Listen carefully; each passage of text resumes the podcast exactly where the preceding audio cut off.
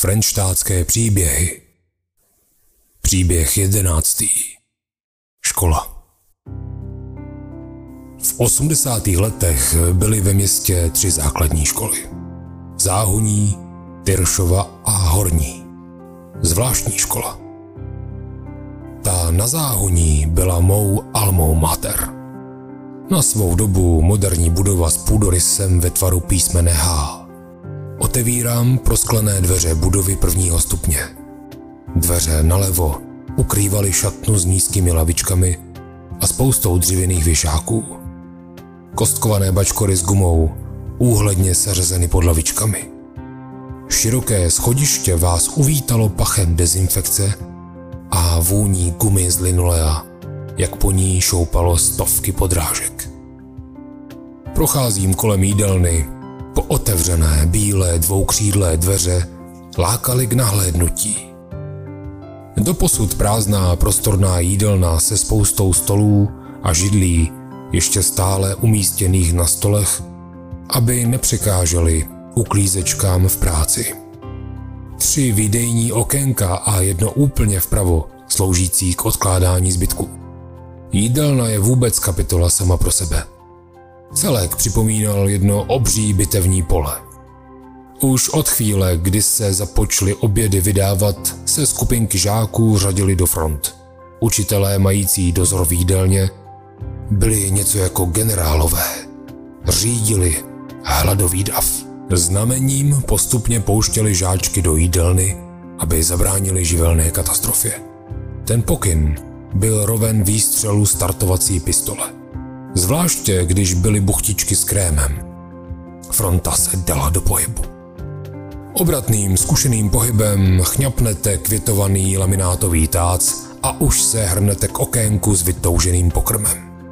Okno s buchtičkami připomíná vosí hnízdo. Druhé okno osiřelo s nabídkou dušené mrkve.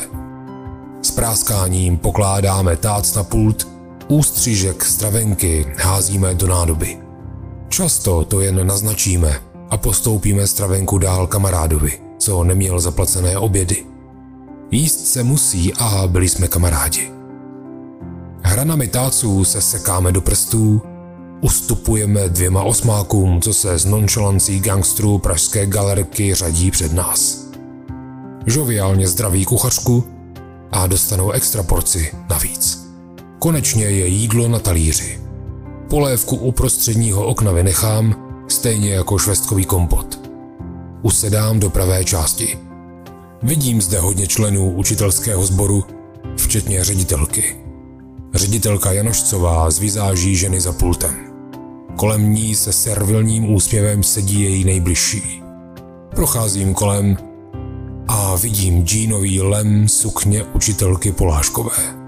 Usedám poblíž várnic s čajem abych to neměl daleko. Přitom nestrácím oční kontakt s jídlem. Buchtičky jsou opravdové terno. Často to však byla běžná průmyslová šlichta, kterou jsme vraceli zpět, což nebylo snadné, protože dozorující učitelé nás nutili v rámci plnění programu o neplýtvání surovinami tyto nedobré věci dojídat. Což u některých jedinců skončilo pozvraceným tácem. Bylo to pro ně de facto vysvobození. Chodby tříd prvního stupně byly potemnělé, obložené dřevem. Kulisy v podobě dětských obrázků měly dávat žáčkům zapomenout na předškolní léta. Paní učitelka Videcká nás v Lídně vítala v plisované sukni a růžovém svetru. Při zápisu usedám do zadní lavice. To jsem tenkrát netušil, že špatně vidím. Myslel jsem, že tak to vidí lidé běžně. Přede mnou sada pastelek a omalovánky, za mnou zástup pišných rodičů, nervózně přešlapujících, někteří ověšení nákupními taškami. Rodiče tehdy byli praktičtí lidé. Stalo se mnohé mezi tím. Čas mne posunul do druhého stupně. Už ne šatny obložené dřevem. Průchodem ve foaéru jste vkráčeli do pavilonu opic. Ještě předtím jste však museli projít prostorným nádvořím, vyasfaltovanou plochou s kolem dokola rozmístěnými lavičkami, které byly popsány tisíci vzkazy o lásce. Podle ročních období jste tu mohli spatřit výjevy přenesené z dětských zákoutí a plácku.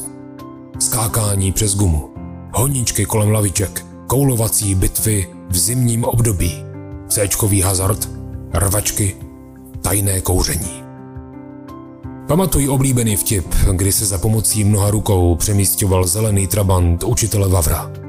Napasovaný mezi květináči tak, že bylo velmi obtížné vyjet a rovněž dodnes vidím jeho brunátnou tvář, jak se zuřivě snaží kroutit volantem v rytmu dvoutaktního motoru.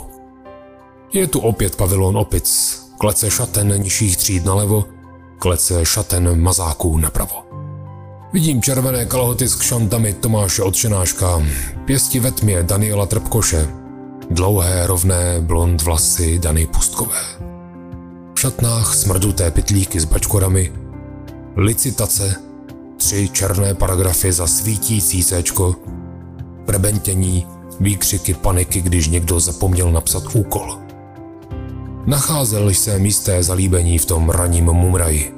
Stojím spolu s Pavlem Kaduchem, Pavel svírá klíče od šaten. Všechny oranžové dveře se postupně zavírají, jsme jedni z posledních. Už po druhé zvonilo a nám se líbilo chodit do třídy co nejpozději. Zšeřelý foajer, poslední rozkazy z ředitelny, nástěnku s Leninem, počase vystřídal Tomáš Garik Masaryk. V kumbále rachotí cyklostroj a u něj učitelka Grabicová, ruce fialové od inkoustu, tiskla další osmisměrky. Prostorné chodby, prostorné schodiště. Po něm se o přestávkách valil migrující prout žadstva, putujících do jiných tříd a učeben. Na chodbách dozorující učitelé.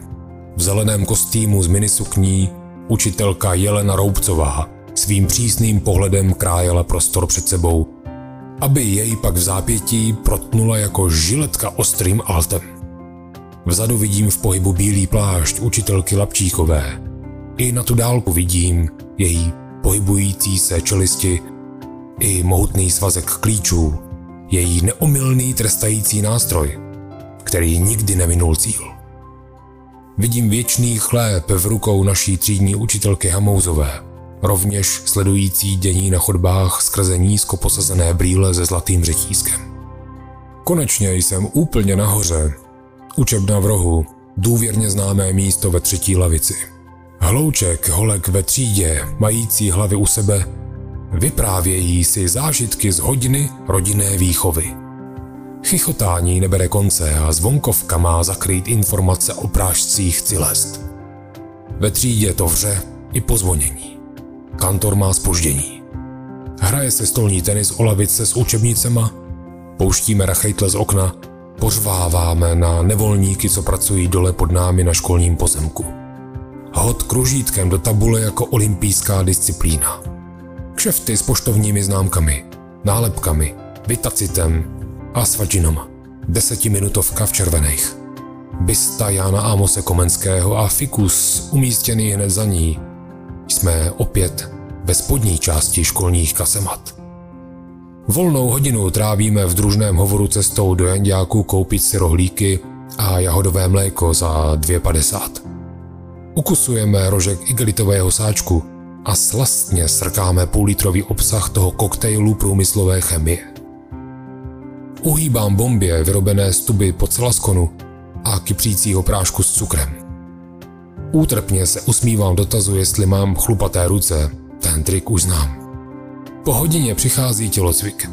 Modré kalhotky dívek, červené trenýrky chlapců. Jednotícím prvkem těch uniform jsou bílá tílka a jarmilky. Ty střevíce, co spolehlivě dali pocítit kde jakou nerovnost na škvárovém hřišti při běhu na 1200 metrů. Vidím pohybující se prsa vyspělých dívek. Těch očí je víc. Světácky hodnotíme tělesné kvality našich spolužeček. Katka, Martina, krásné nohy. Obě Pavlíny to vyhrávají z velikosti prsou a Dagmar dostává cenu za nejhezčí pozadí. To jsme si konec konců mohli prohlédnout při brodění potoku na školním výletě do Brna, kdy Dáša silně podcenila hloubku vody a rychle musela volit mezi smočením její nové sukně či exponováním její figury. Ale o výletech bude řeč někdy jindy. 1200 metrů. 12 stovka. Nenáviděl jsem ji. Nebyl jsem sice mezi posledními, ale stálo mne to vždy značné úsilí. Obdivoval jsem Pavla Mana, s jakou lehkostí a rychlostí dokázal urazit tu nekonečnou dálavu škvárového koridoru. Poslední minuty, poslední hodiny. Červený a spocený vstupuju do zatuchlých šaten. Slyším pištění holek, když na ně slajdy útočí ze sprchy vodou v koupací čepici. Necháváme se strhnout a následuje ručníková válka. Poslední zvonění. Jde se domů. Další bitevní den s názvem škola je za námi.